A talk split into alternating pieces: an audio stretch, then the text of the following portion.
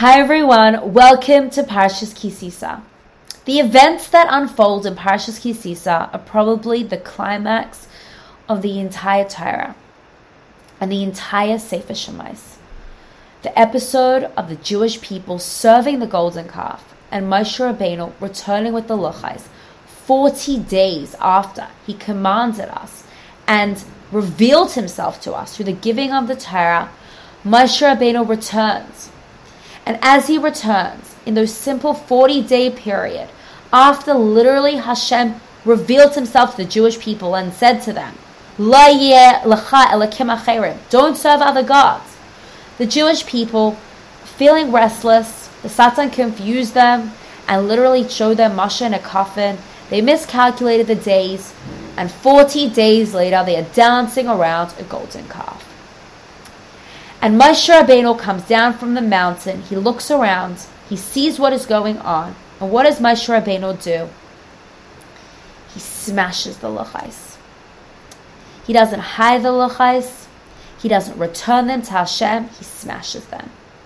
And in the aftermath, Hashem says to Moshe Rabbeinu, "It's okay. Don't worry. We'll create a new people." And Moshe Rabbeinu says, "Create a new people." Asher kasafta. Remove me from the Torah that you have written. I don't want to be a part of this. I know the Jewish people are just literally messed up so badly. But if you think we're going to get rid of the Jewish people, remove me from your Torah. This brings us to the last psukim of the entire Torah. Rabbi Elkanah Shmotkin, who's a CEO of JEM, related that when he was a little boy, he was in 770 on Simchas Torah in Tafshin Memzain, 1987. And he finds himself in a room with thousands of Hasidim, cramped. Literally everyone's pushing.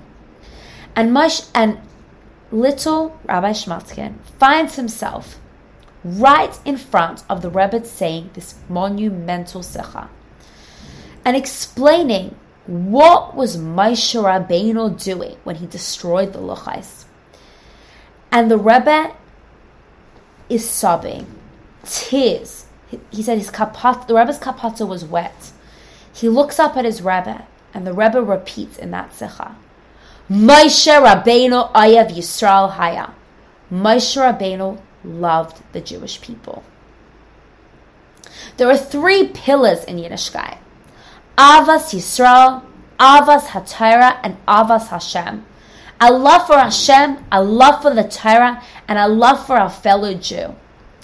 In the last psukim of the entire Torah, Hashem eulogizes Moshe Rabbeinu and speaks about what is Moshe Rabbeinu's legacy, what did Moshe Rabbeinu, Manhig Yisrael, the leader of the Jewish people, what did he, what is his legacy? What did he leave us with? And Hashem says three psukim, the last psukim of the Torah. And there was no other Navi, there was no other prophet in Yisrael that saw and knew Hashem face to face. And everything he did for in front of Par for the Jewish people and all the miracles. But the last pasuk in the Torah says, Ulachol hayad hachazaka, ulachol hamar hagadol, asher asa Moshe le'enei kol Yisrael. And for all the great might and awesome power that Moshe displayed for all, in front of all Yisrael. And what does Rashi say? The last Rashi in the entire Torah. What is le'enei kol Yisrael? That he all the great strength that he did in front of the eyes of all the Jewish people.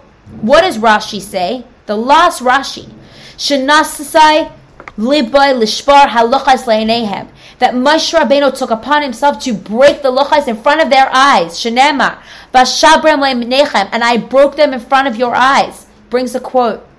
V'skima das hakadosh baruch and Moshe and Hashem agreed with Moshe Rabbeinu's train of thought. Shenema, as it says, Asher Shibarta, as it says in this week's Parsha, Yashikarchacha Shibarta. What does the word Asher mean? That you broke, and Reish Lakish, says, Yashikarchacha Shibarta. Shkoyach, that you broke the lochais. What is this shkayach? What did Moshe Rabbeinu do that was so great? What was this shkayach that this is the legacy of the Jewish people that Moshe Rabbeinu destroyed the most holy, holy, holy thing in the entire world? What was so great? What did Moshe Rabbeinu do that was so amazing? The last pasuk in the Torah quotes this week's parsha. So let's go and see what this week's parsha tells us. Two prakim after Moshe Rabbeinu destroys the Luchais, and the Jewish people are feeling so bad and so guilty. Hashem says to Moshe Rabbeinu, "V'yomer Hashem al Moshe, psalacha, go and carve for yourself shnei luchais avanim, two stone tablets, kirushanim, like the first ones." V'chasavti aluchais, and I will inscribe on the tablets. Esadzavarim asher hayo aluchais arashainim, that will like the first tablets, asher shibarta, the same asher shibarta that Rashi quotes. Asher yashikaichacha that you broke. These great, these luchais that you broke. I'm going to make you a new one. But psalacha, I want you to engrave it this time. Rashi brings a mashal. Says, what is this whole story? What and why? Why is Moshe Rabbeinu getting the onus of everything that is going on? Why is he the one that is essentially to blame for the whole thing going down? So Rashi brings a mashal. He brings a parable of a king that's betrothed to this woman, this woman that he loves. And the king goes on a faraway journey. And as the king is going on his faraway journey, the woman that he loves has an affair. And as he comes back, the king is so upset, feeling so hurt and so broken. And the maidens go and they rip up the marriage contract and they say to him, She's no longer your wife. She's no longer there was no if the if the contract is broken, then there was no relationship. What did Moshe Rabbeinu do? Moshe Rabbeinu, Manhig Yisrael, the leader of the entire Jewish people, loved the Jewish people so much and says, Avas Hashem and Avas Torah, what comes first is love for the Jewish people. What did Moshe Rabbeinu do? The Torah which he loved, and Hashem which he loved, he took the marriage contract and he smashed it. He said, Hashem, Adayin, Ishtacha, they're not yet your wife. And this is why Hashem says to Moshe Rabbeinu, Psalacha, I want you, Moshe Rabbeinu, the one who loves and cares for these Jewish people so much, I want you to create a new one.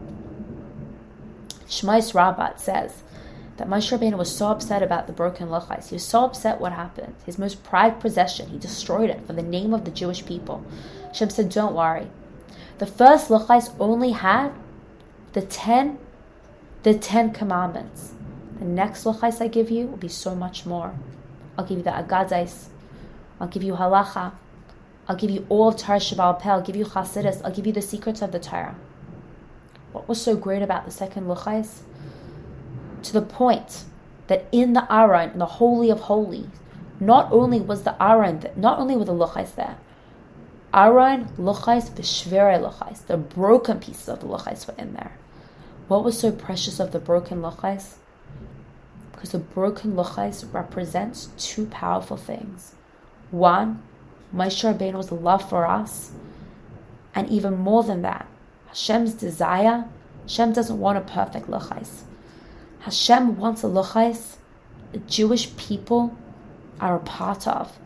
The Jewish people that are broken, that are not perfect. The first luchais were perfect. They were made by Hashem Himself. Hashem doesn't want a perfect world. Because If Hashem wanted a perfect world, He would give the Torah to angels. He wouldn't create this physical world where there are struggles. Instead, what did Hashem do? Hashem gave the Torah to us that are broken, people that aren't perfect. And through that, we collaborate with Hashem to create this world.